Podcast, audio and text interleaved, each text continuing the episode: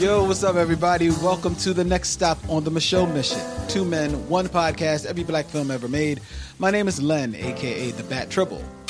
And as always, I am joined by my partner. Hey, this is Vincent Williams. It's all soul. G Town Radio Wednesdays at from eight to ten.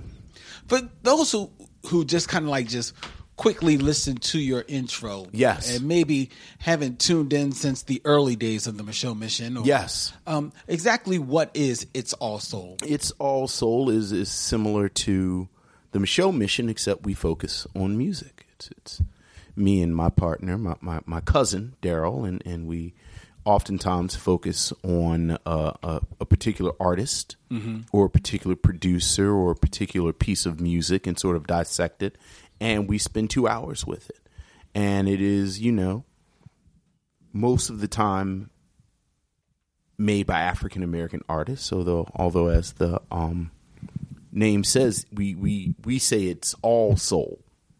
So you know we've done some Dolly Parton. We've done some uh, Dolly Parton. yeah. Dolly Parton has done soul music. Well, here's here's here's my argument. Jolene is the first part of an epic saga that then ends with "I'll Take Your Man" by Salt-N-Pepa.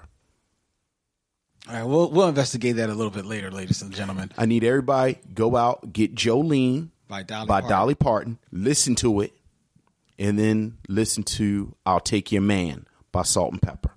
What year is D- Jolene? Jolene, uh, I, I don't know, may, maybe seventy. Like it might Okay, be yeah, late like, sixties. yeah, yeah, it's, I'm about I think it's off of the, my coat of many colors. Okay, all right. Like that first four or five Dolly Parton albums Mm-hmm. that are just amazing. Really?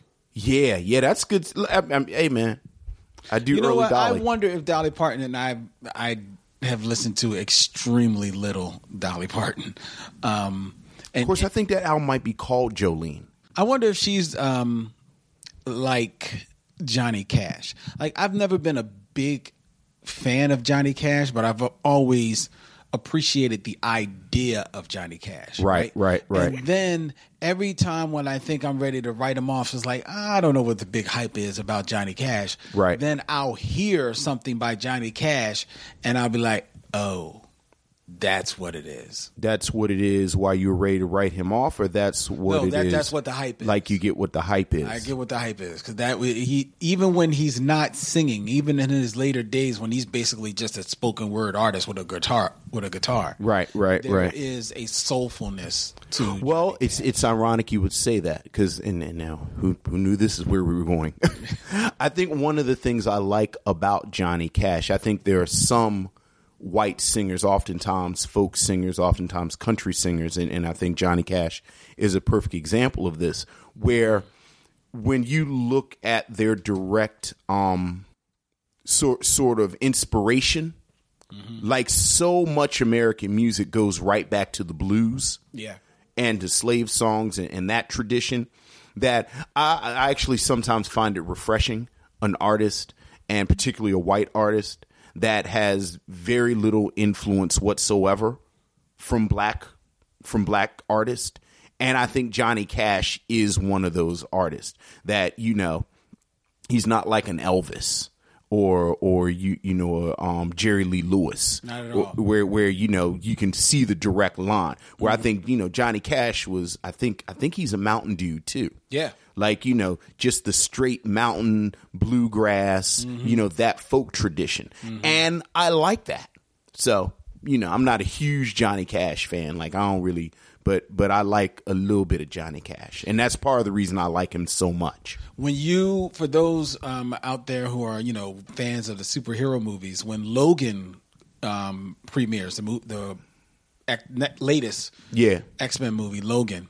premieres uh, in your town, Johnny Cash song "Hurt" is Yeah. featured in the so- in the movie, but uh, but it plays at the end of the movie, like plays in like in entirety. Right, right. Um, and it and the the end credits flow into it, and man, let me tell you, it it worked so well on me. I was just I was sitting there just You know what I got out of all that?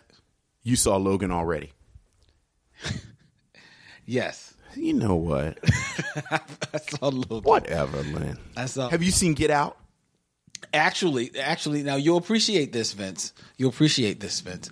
There was a press screening for Get Out this evening, and Really? I am missing it to uh, record the Micheaux. Yeah, it's a shame that you didn't know somebody that, you know, maybe we could have postponed the episode or had a special episode or a late episode and you could have gone with them in to see Get Out. Well, first of all, I couldn't postpone it um, because I had too much stuff to do all this weekend and then on Monday. and then, second of all, if I was so to go, busy. do I'm- you really think that? I mean, it could be a Micheaux Mission outing. No, it could not because because trust me, I'm missing it. But you notice who's not here?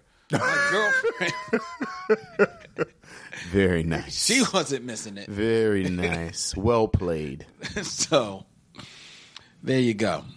But um, we're here, ladies and gentlemen, and uh, oh yeah, we're going to be reviewing a movie for you. We're Yes, yes, yes, yes. It's a movie. reviewing on um, Paris Blues from So no mail, no nothing, no no. We, Well, yes, Oh, yes. okay, yeah. Like, wow. We do have a little bit of mail. love, no love. We got some love. We got some love. But we're going to be reviewing um, after we go through our mail and feedback. We're going to be reviewing Paris Blues. Yes. from 1961, starring Sidney Poitier, Yes, Paul Newman, yes, Joanne Woodward, yes, and Diahann Carroll. yes. Indeed. Yes, but first, and directed by Martin Ritt, Yes. a well, uh, well uh, renowned um, director of films. Uh, but before we do that, we have gotten some love, Vince. I was just wondering, you know, sometimes We got some love, man. or death threats. If we did on Twitter, uh, at Romero Manuel hit us up. Said, "Hey players, did I miss Juice? When is it on the lineup?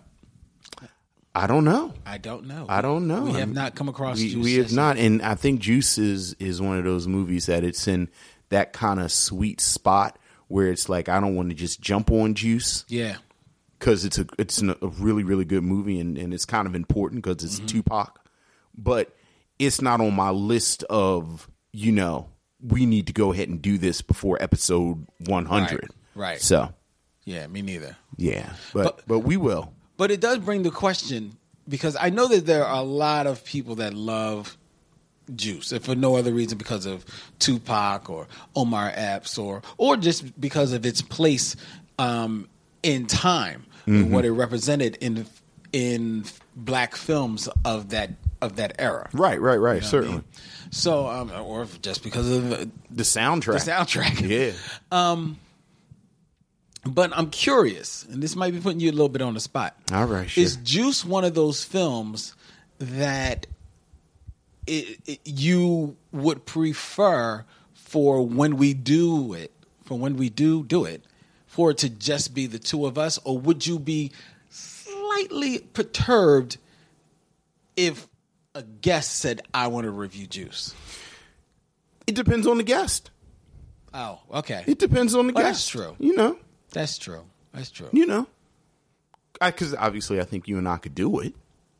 But at the same time, it, it's so funny. I was I've been thinking the whole time I've been watching Get Out. Like the whole time I've been thinking that we need to do Get Out next um next Halloween, and and have um Ash, Ashley come in. from Graveyard from Graveyard, and, and it's like every time I hear Jordan Peele talk about horror movies, and and and he's very like he's very thoughtful mm-hmm. about the imagery and Get Out and and and race and horror movies. Every single, in fact, I just heard him this morning, like Tom Joyner, and I said, "Wow, I can't wait to hear what Ashley thinks about this movie." yeah, So you know, it really is sort of guest contingent I because you know, I think me and you are smart, but I don't think me and you know everything. Not at all. Not at all. So in regards to our review of Poetic Justice, Yes. and some love that you gave out to a certain Hispanic on that film, uh, at New Mutant, the Power Principle said, "I need to tweet. Uh, excuse me. I need to Twitch reduce, as in as opposed to introduce, Twitch reduce the Micheaux mission to."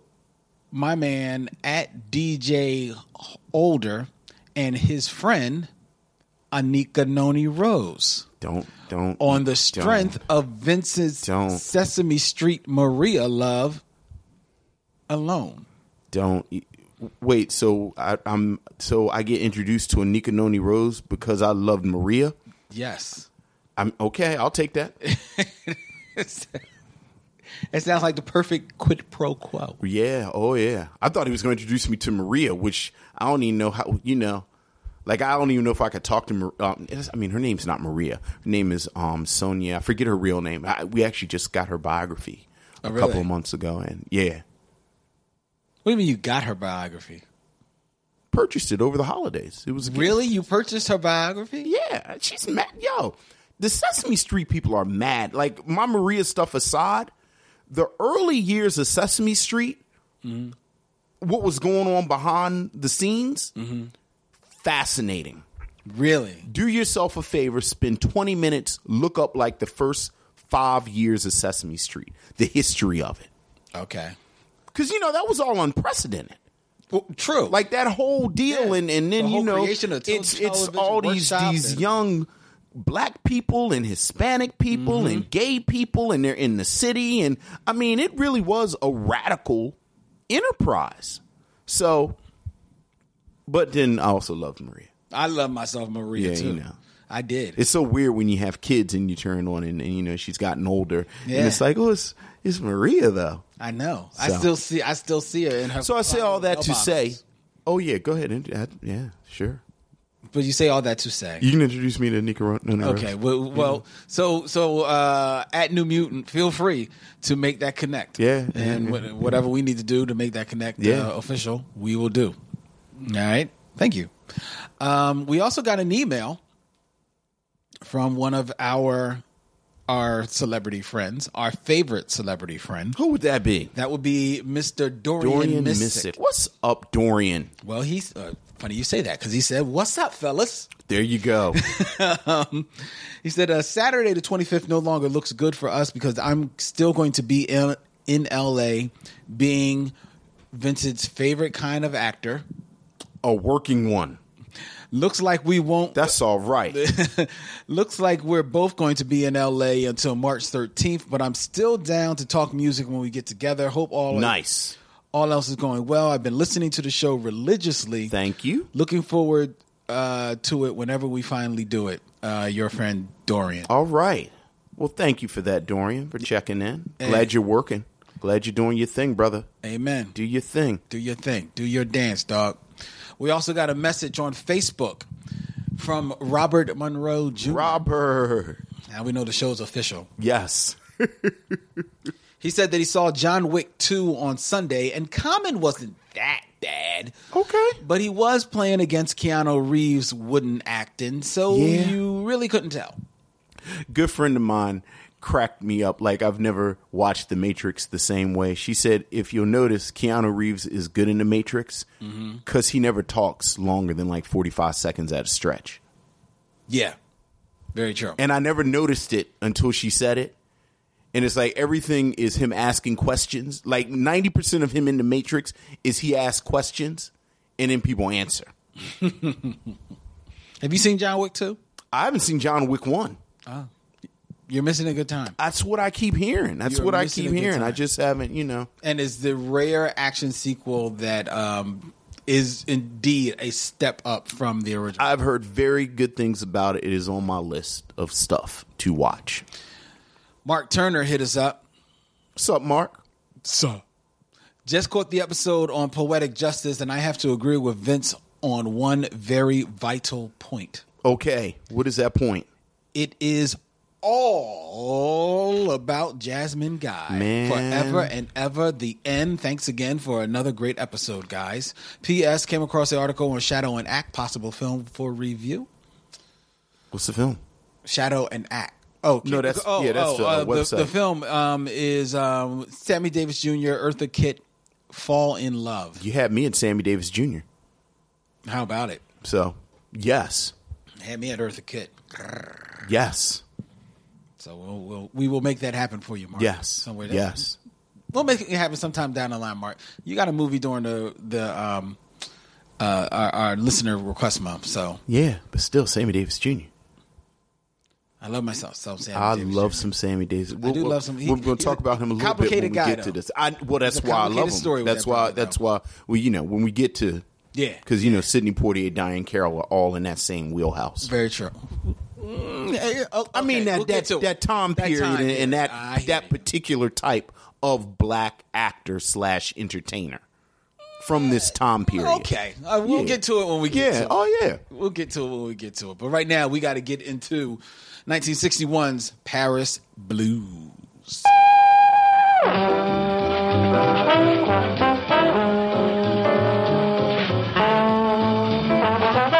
Some motion pictures move you deeply, others not at all. Some pictures you love, some you hate. Here is one which is bound to catch you up in its different kind of love story. You might call it a love spectacular.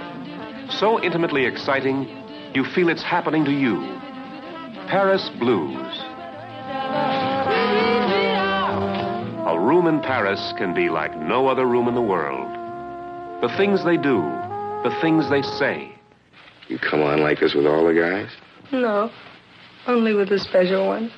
They haunt you and hold you like the Paris Blues.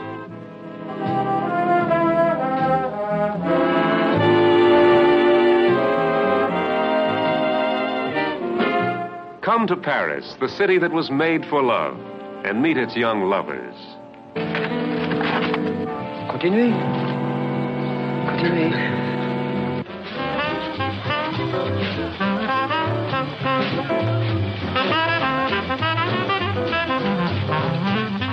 What do you want to do? Wrap me up and take me home? We had a good thing going. What do you have to spoil it for? I got my life all arranged, like I told you. I got no time for what you want.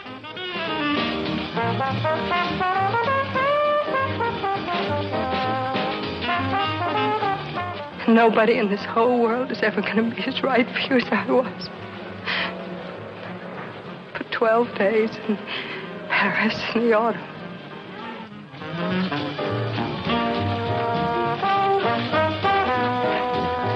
But I love you. I love you.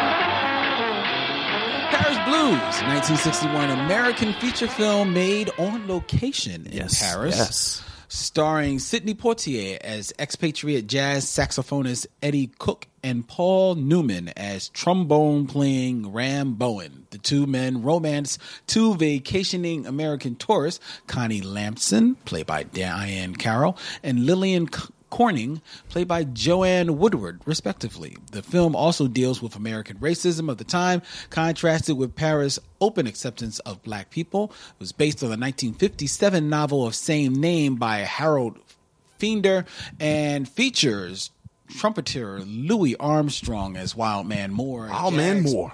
Pianist Aaron Bridgers. Um, a score by the immortal Yes, sir. Duke Ellington.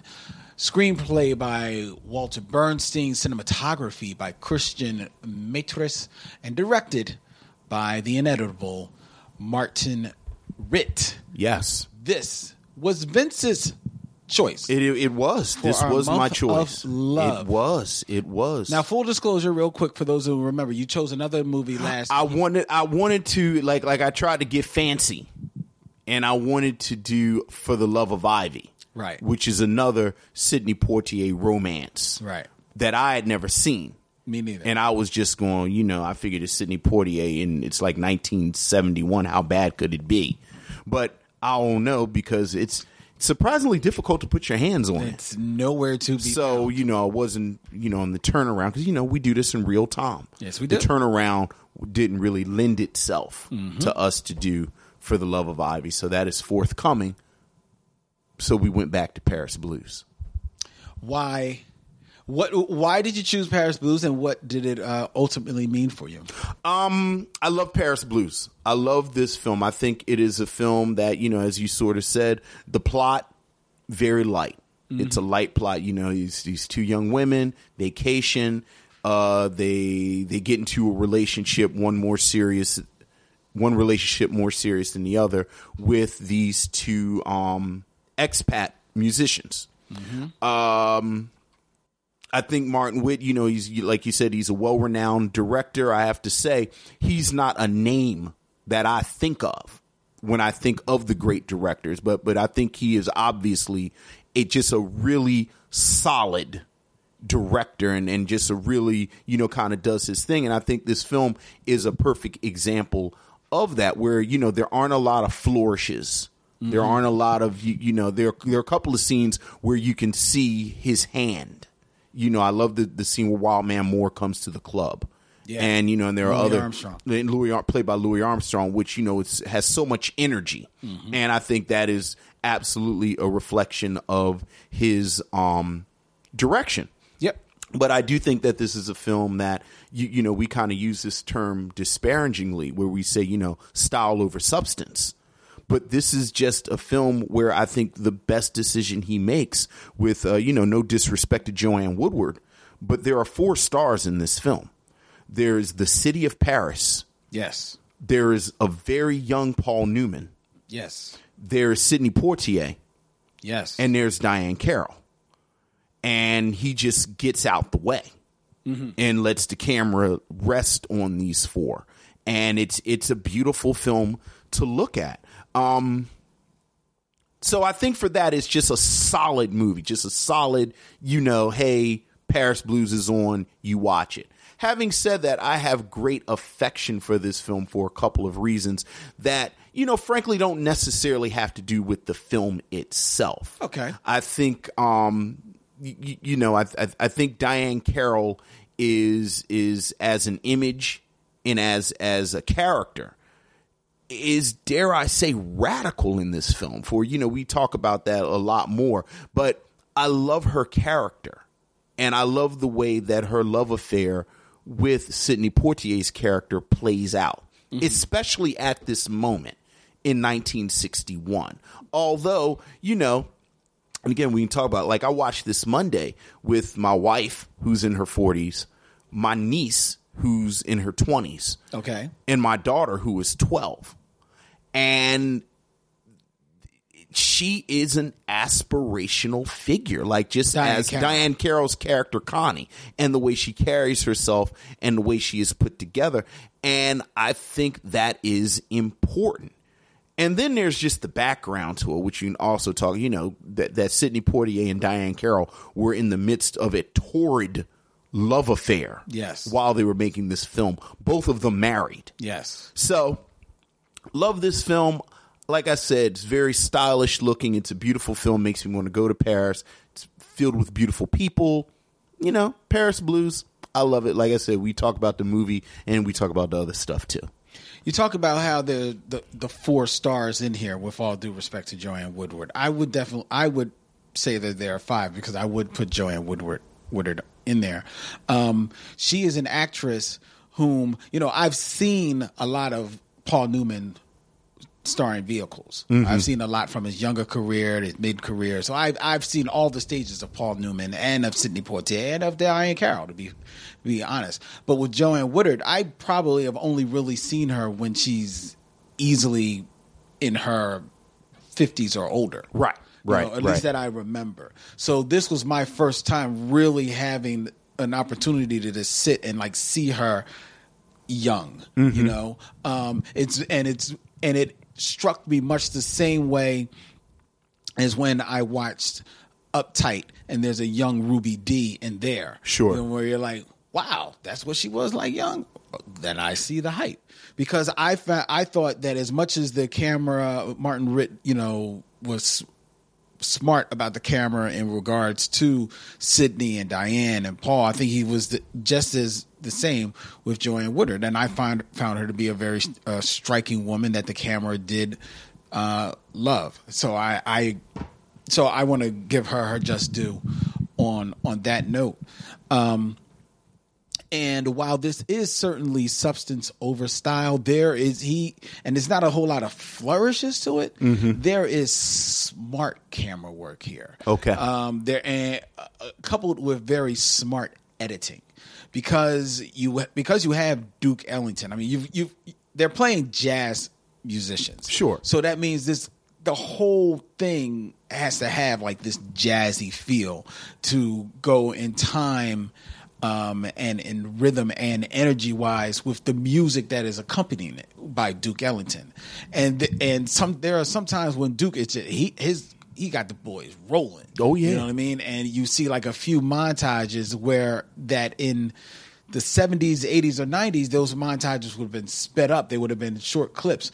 But in here, they, they are they are allowed to be uh, very very uh, elongated to play along with the the the energy and and pop of the music even though they may just be walking down the step walking down the street walking along along the, a cobbled street.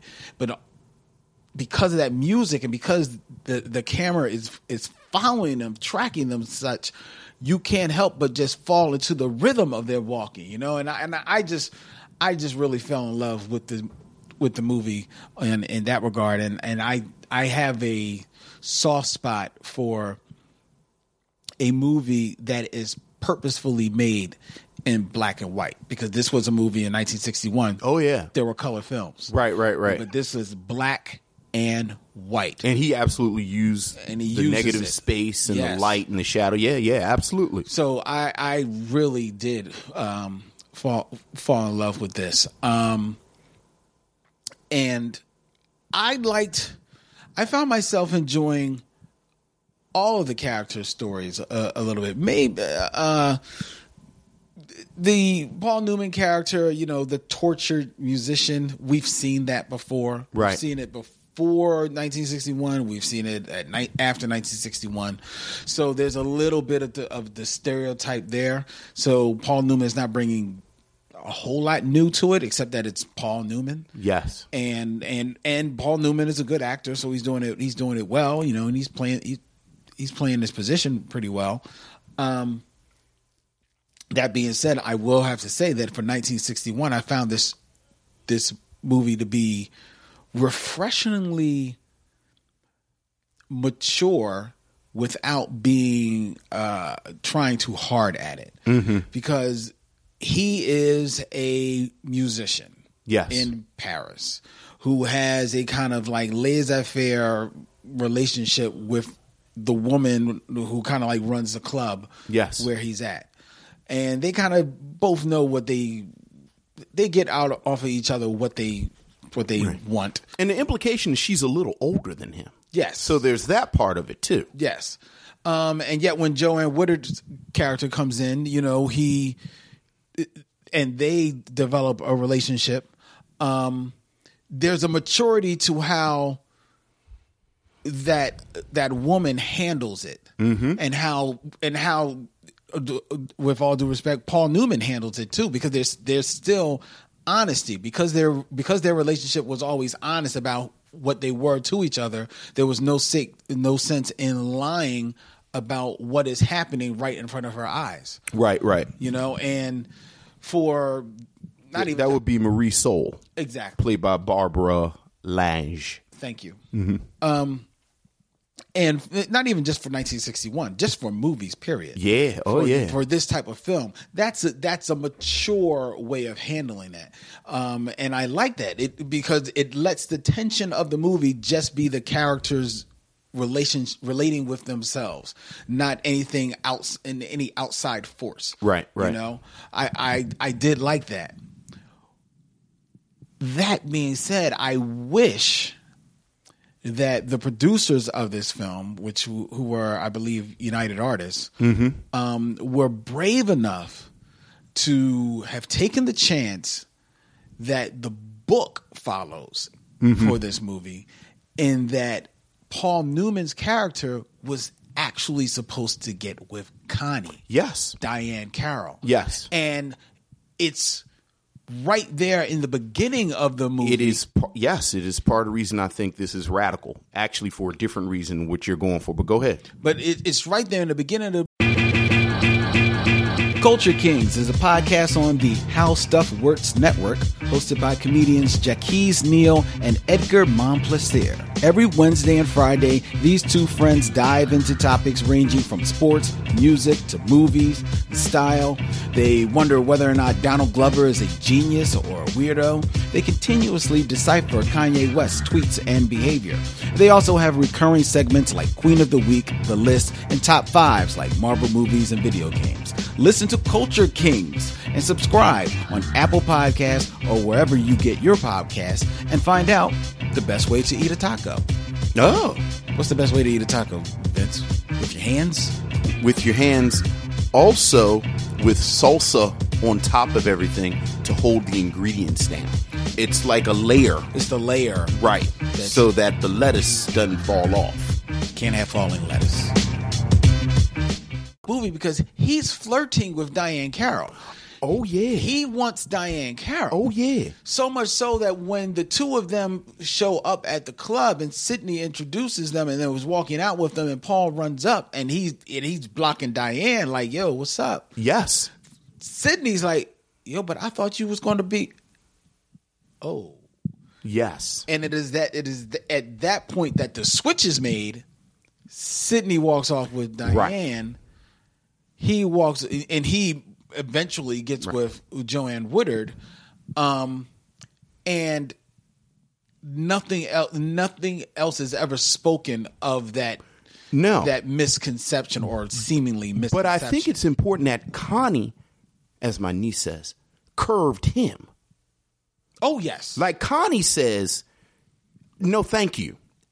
And she actually says it a couple of times because, you know, it's a film. He meets her 1st mm-hmm. on the train. And mm-hmm. she said, and Connie tells him, yeah, I have a, gr-" and, and she's very pointed about, I have a girlfriend, a white girl. Maybe you'll like her. Yeah. And he says, and, and like you said, he, Ram keeps, Ram keeps pushing, you know, is she as cute as you? And she kind of pushes him away. And then he gets really aggressive. And she says, no.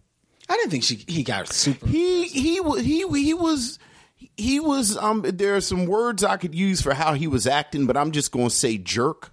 He he had his jerk on. Like like it was bit, it was yeah. it was quite a scene and and you know, I actually that's part of why like I like the fact that Ram wasn't actually that charming. Yeah. Like he was very good looking. He kind of had his lane. Like you know, I'm playing this trombone. You could tell he was a a musician of some note. Mm-hmm. But he, this was not somebody who was char- charming the ladies. No. So that you know, he was kind of a jerk with her. And I think, I, I think. Were you finished? 'Cause like I said, I got a whole. Yeah, but I think a lot of that was written to to placate the producers. I think it was, but at the same time, I don't think that negates how important it was that you have this black woman mm-hmm. who is empowered in this film that she makes decisions. I don't want you. Every and everybody wants her. And I think that's important and and something that you don't see. And the fact that she you, know that you have this parallel relationship going on where where you know uh, Paul Newman of course goes off with Lillian, you know, played by his real I don't think we've mentioned his real life wife. His real life wife, Joan Joanne Woodward, Woodard. Joanne Woodard. And and they sleep together. Yes. And you know, a cuts the scene they sleep together and and Eddie Very mature way they revealed that. I, I, I there's so much I liked about the Eddie, played by Sidney Poitier, goes off with um Connie, Yes. and they have a wonderfully romantic evening Yes. where Eddie is pushing. Con- You know, Eddie is, is got his Mac on. got his Mac because Eddie is smooth. Yes. As opposed to Ram, like Ram, just good looking. Paul Newman played a trombone. This the name. Like Ram is actually white Bleek Gilliam. He is. So you know, it's my band, it's my horn. I look like this. Drop him. Whereas Sidney Poitier, you know, it's 1961 Sidney Poitier, which ain't nothing to play with, No, he's not. but also very charming. And she says basically, you know, no, we said we were going to go out, So we're going to walk all night and talk. And they walk all night. You're gonna and buy talk. me my onion soup? You're gonna buy? I actually, I actually put in my notes inappropriate. I said Eddie got French onion soup. Ram got the drawers.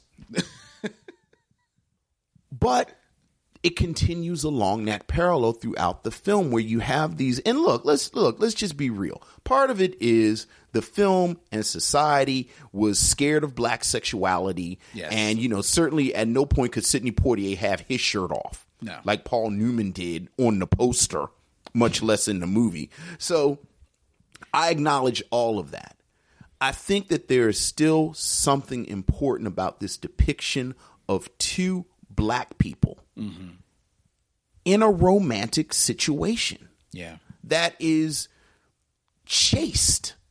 Like it's it's As this, far as we know, yes. it is this very sort of traditional. He is courting her Yes. and she is being courted. And I think that is part of why I love Diahann Carroll's character, Diahann uh, Diahann Carroll's character so much in this film. Cuz you know, look, I understand look, look. We talked about the black part of it. That, you know, there's this fear of black sexuality and this, that, and the other. Certainly in 1961, you get to the blaxploitation period, that's part of it. Black people get to have sex. So I understand all of that. Right. I understand the part about women and, you know, you know, once, you know, uh, you gotta, I, I control my own sexuality. I'm not going to be slut shamed. You're not going to judge me by how I sleep with people. I understand all of that as well Right. But there is uh, as they say intersectionality where race and gender meet where black women are oftentimes depicted as sexually aggressive and not pretty like you're sexy uh, uh, there, there's lust involved, but black women, and, and we saw it with Michelle Obama for eight years. You know, we see it with Beyonce, where they, when we talk about them, we don't talk about them. These are they're pretty, and you know, you take them and all of this sort of traditional activity that you're supposed to do with ladies. And I love the fact that Connie is a lady. She's actually a lady. And Eddie has to court her. And Eddie has to do all of this stuff so that by the end, where she says, You have to come home with me, Eddie leaves Paris for her. And I love that. I love that. I love that image. I love that story. Regardless, you know, are they being cowardly by not having the white man with the black woman? 1961, probably. Mm-hmm. Of course, the other side of that is if you had a white man with the black woman, now you got this brother sitting here with this white woman. Mm. So you know, it's, it's, it's real easy to be brave. Yeah, very true. So you know, I would submit that that's also part of the bravery involved. Very we got to make sure this brother's off the table. And um, so I love that part of it. You, you know, regardless. of- Okay, of- so- fair enough. Fair enough. Fair enough. I um, yeah. Let me tell you something. Louis Armstrong is a presence. When Louis Armstrong is, he's only on maybe like three scenes. Yeah. And there's only one scene early on in the movie that he actually has like true dialogue. Yes. And yet he when he's delivering his dialogue, I just like me some Louis Armstrong. Who doesn't like Louis Armstrong? He Armstrong? just makes me happy. Yeah, you know.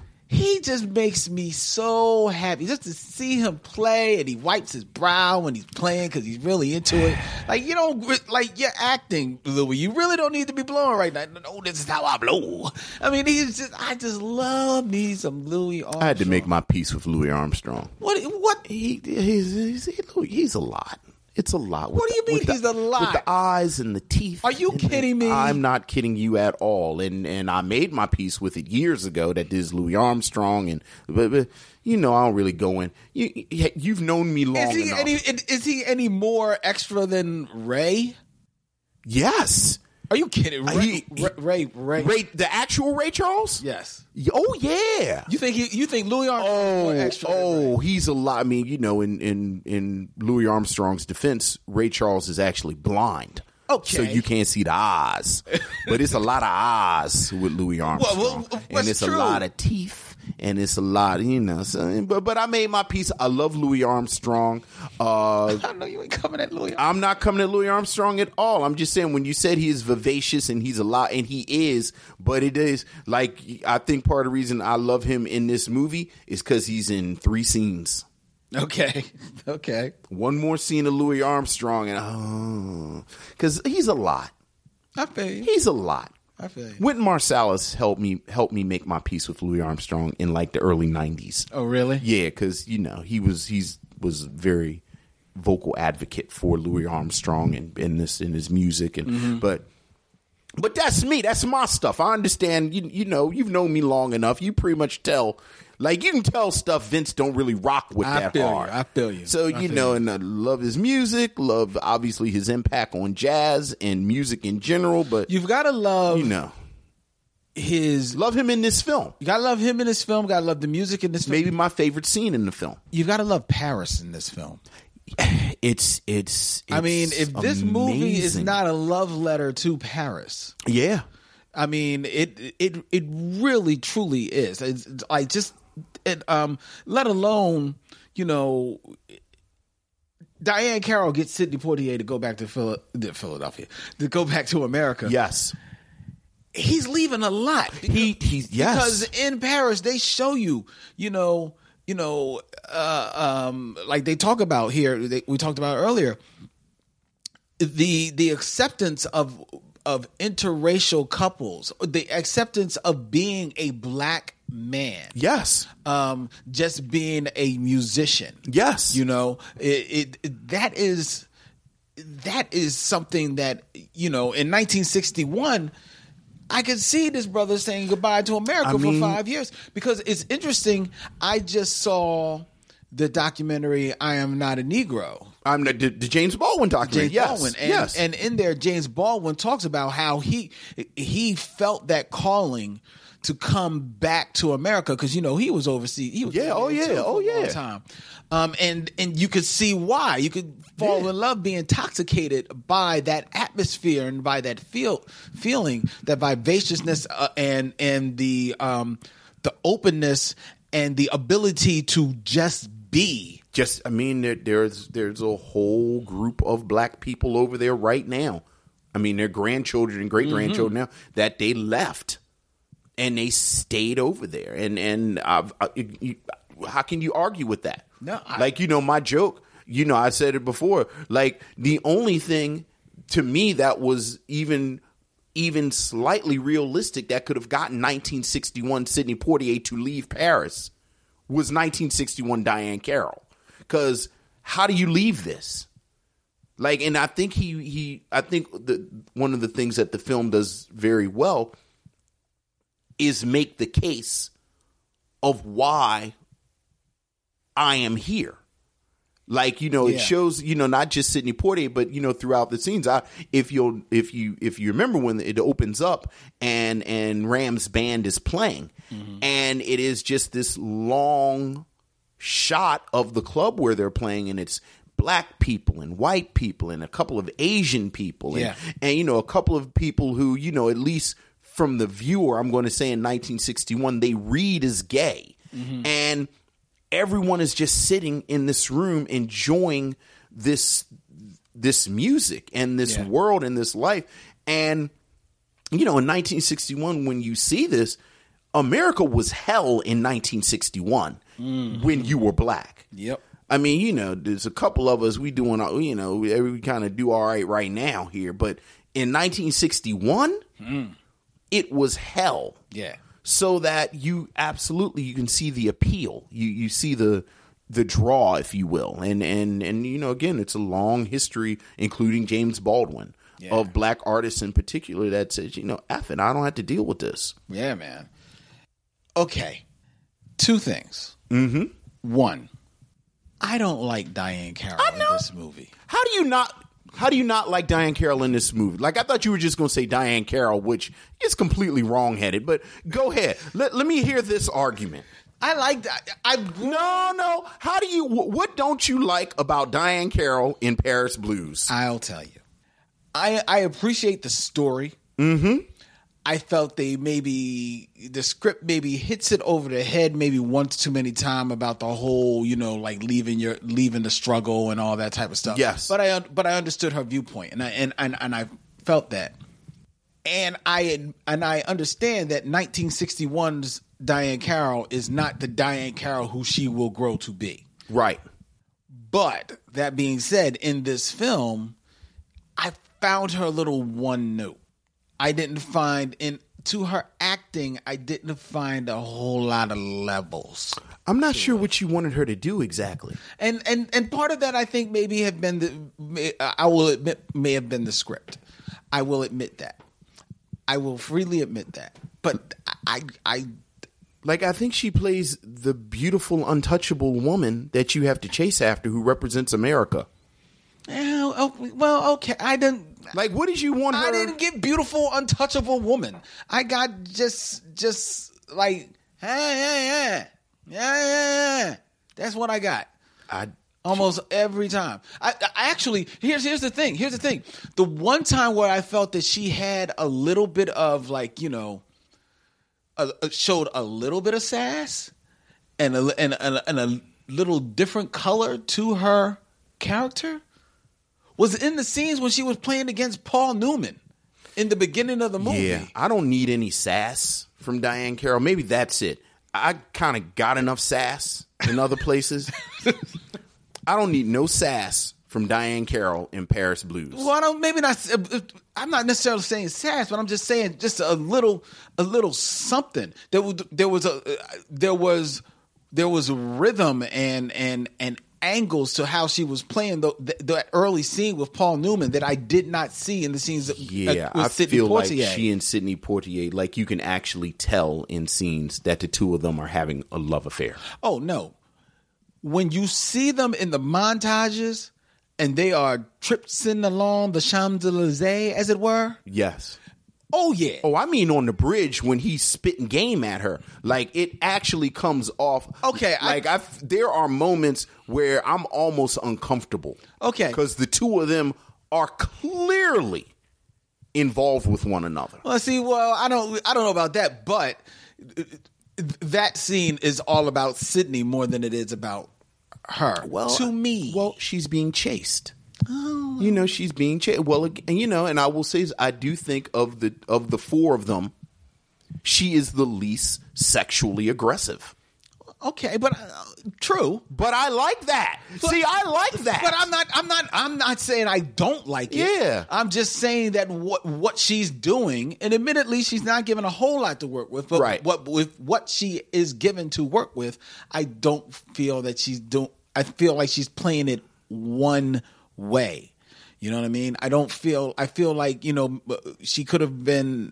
There could have been a little bit more. I don't know what there. else you was wanted her to do. Hey, hey, man! I don't she know. real pretty. She wear pretty dresses. Well, see, but She it's not about back pretty. and forth. It's not about, about No, but you know that's who's what- you know who's pretty and wears and wears pretty dresses. Dorothy Dandridge. You know what Dorothy Dandridge does? She gives you levels. I think okay. First of all, Dorothy Dandridge is not a better actress than Diahann Carroll. We've seen Carmen Jones, and I think the Dorothy Dandridge stuff speaks to what I'm I'm talking about. Like, let's just be clear. I think Dorothy Dandridge and Carmen Jones might be the most beautiful image I've ever seen on film.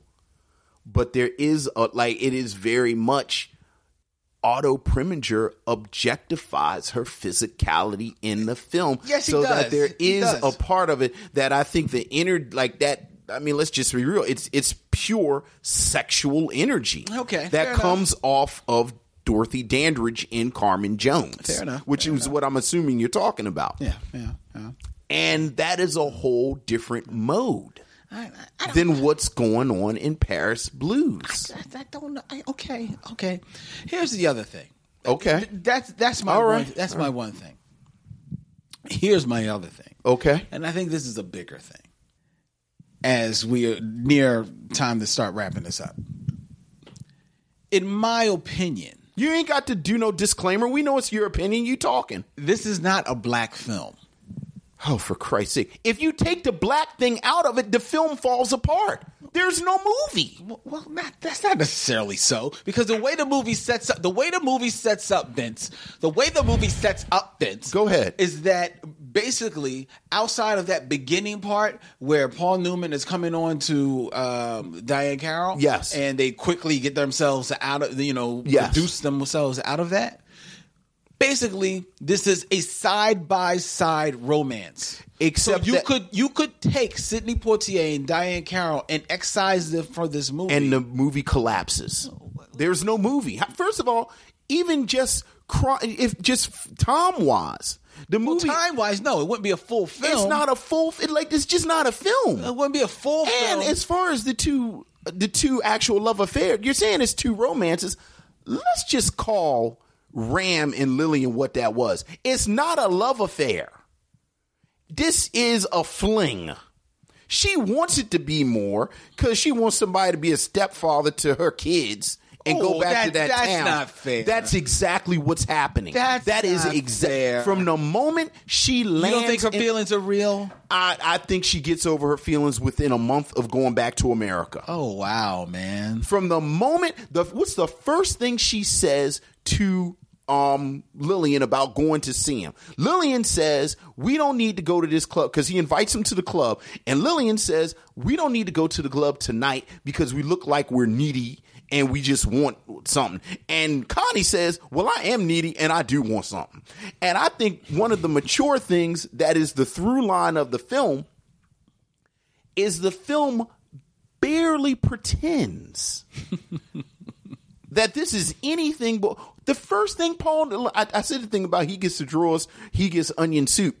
The first thing Paul Newman's character says to her the next morning is, "I'm used to the, being the one that makes the play." That's true. You make the play, you throw the pitch, you do the this, And then the hit- hit and then one. and then he gets up and he does like I, I probably oh, well.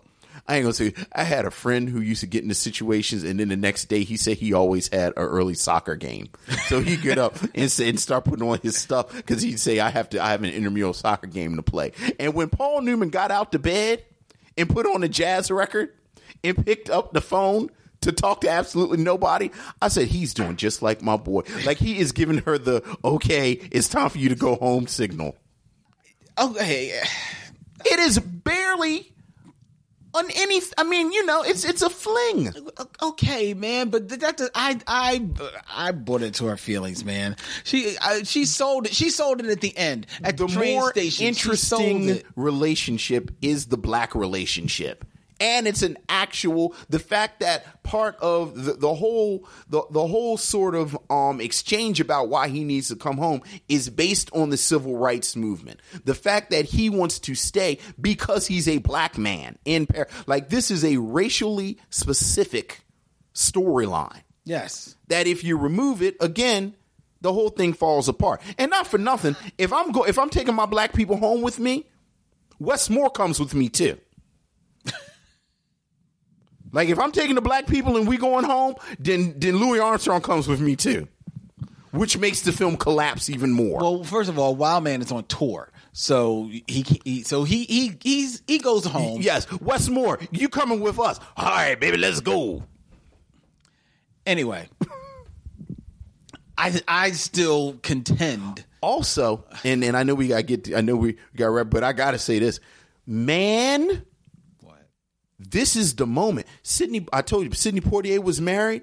Diahann Carroll was married. Sidney Poitier, because they start seeing each other on the set of Porgy and Bess. Mm-hmm. And Sidney Poitier said he didn't need, like, he was miserable doing this because they were having this torrid love affair. Both of them were married, and Sidney Poitier was trying to resist Diahann. I mean, they were trying to not be with each other after this film, Sidney Poitier actually says to Diahann Carroll, this is all in her biography. I, I've mentioned this before. The legs are the last thing to go. Sidney Poitier says to her, I want you to leave your husband, and I'm going to leave my wife, and we're going to meet at the pier, and we're going to run away together. And do you know Diahann Carroll took her fast ass home and left her husband? Really? Told her husband, I'm out. I'm going and be with 1962 Sidney Poitier. Just like the dude who called up his his wife after he slept with Sunshine. He she said, "Sell all my stuff.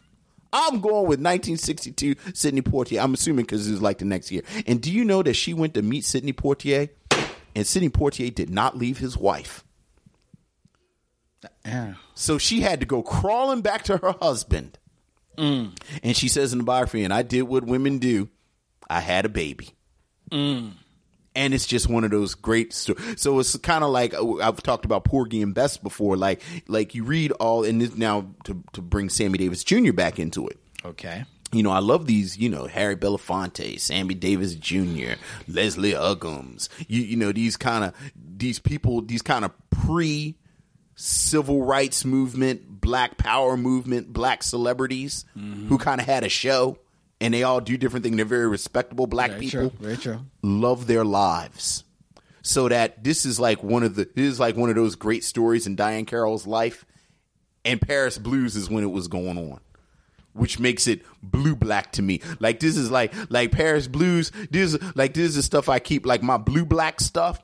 It's like it's it's like um Aaron McGruder went to uh, went to school with me and like I remember when Aaron McGruder was Of the getting Boondocks. of the Boondocks and I remember when he was getting it rolling. I actually have one of the um so when you syndicate a cartoon, your your syndicate sends out packages to Yeah. all of the newspapers. And I have one of the initial packages from Universal that they sent out to newspapers about Boondocks. So I had that.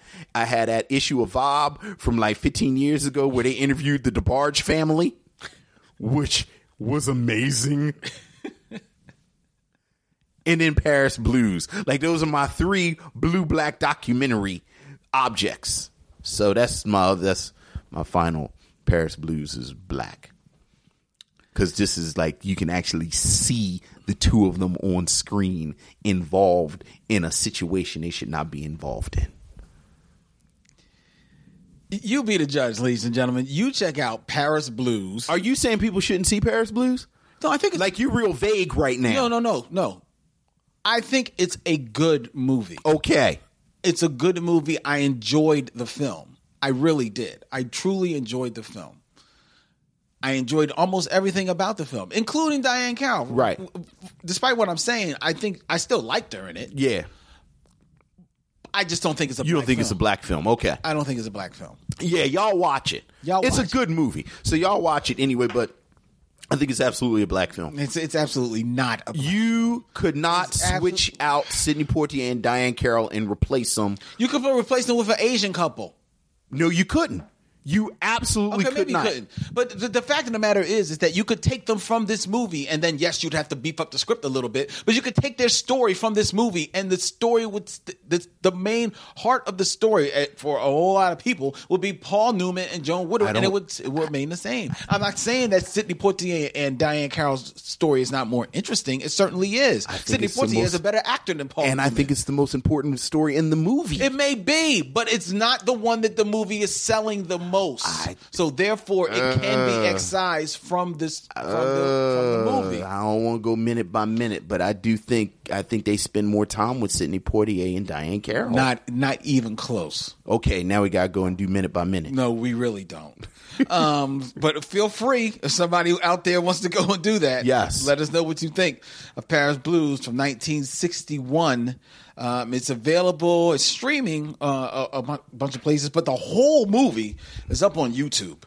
So Oh, I didn't know that. Yeah, that's where I watched it. Yeah. so um, Where's my DVD then? it's right over there waiting for you, bro. um, so, all right, there you go. Um, next week we conclude our month of love, and our film for next week is Mississippi Masala, Mississippi Masala. starring uh, Denzel Washington. Denzel Washington and um, Charles Dutton. There you go. Charles Dutton is also in Mississippi Masala. I'm looking forward to this film. I have I've not heard, seen this movie in probably 25 years. I've heard great things about it. I've never seen it. Okay. I've always heard great things about it, so I'm looking forward to sitting down and watching Mississippi Now, Masala. now this would be interesting. You see, well, we'll talk about that next week. Talking about black movies. We'll talk about that next week. Okay. Right here on the Micheaux Mission, which you can check out uh, every week on MicheauxMission.com as well as available for your download and streaming pleasure on iTunes, SoundCloud, Stitcher Radio, Google Play, and every place a good podcast be, as well as the Black Tribbles Podcast Network, where the Micheaux Mission will reside for one more week. One more week. One more week. After that, the Micheaux Mission will no longer be available on the Black Tribbles Podcast Network as we will be moving to another podcast network. We will give you the heads up exactly when that move is going to go down, exactly where else you will be able to find your favorite movie reviewers, Len and Vince. So one last time, I'm about to start singing "One Last Time" from Hamilton. feel free. I'm not really about to start singing "One Last Time" from Hamilton, but that's what it made me think of. Um, we are also available uh, We every teach Wednesday how to say goodbye. at 8 p.m. as a radio show on WPPM LP 106.5 FM Philadelphia, PhillyCAM, People Power Media uh, radio here in the city of brotherly love. All right, we got to get out of here. I'm Len. That man's Vince. And in parting, what he shall say. We'll see you when it's time to meet again.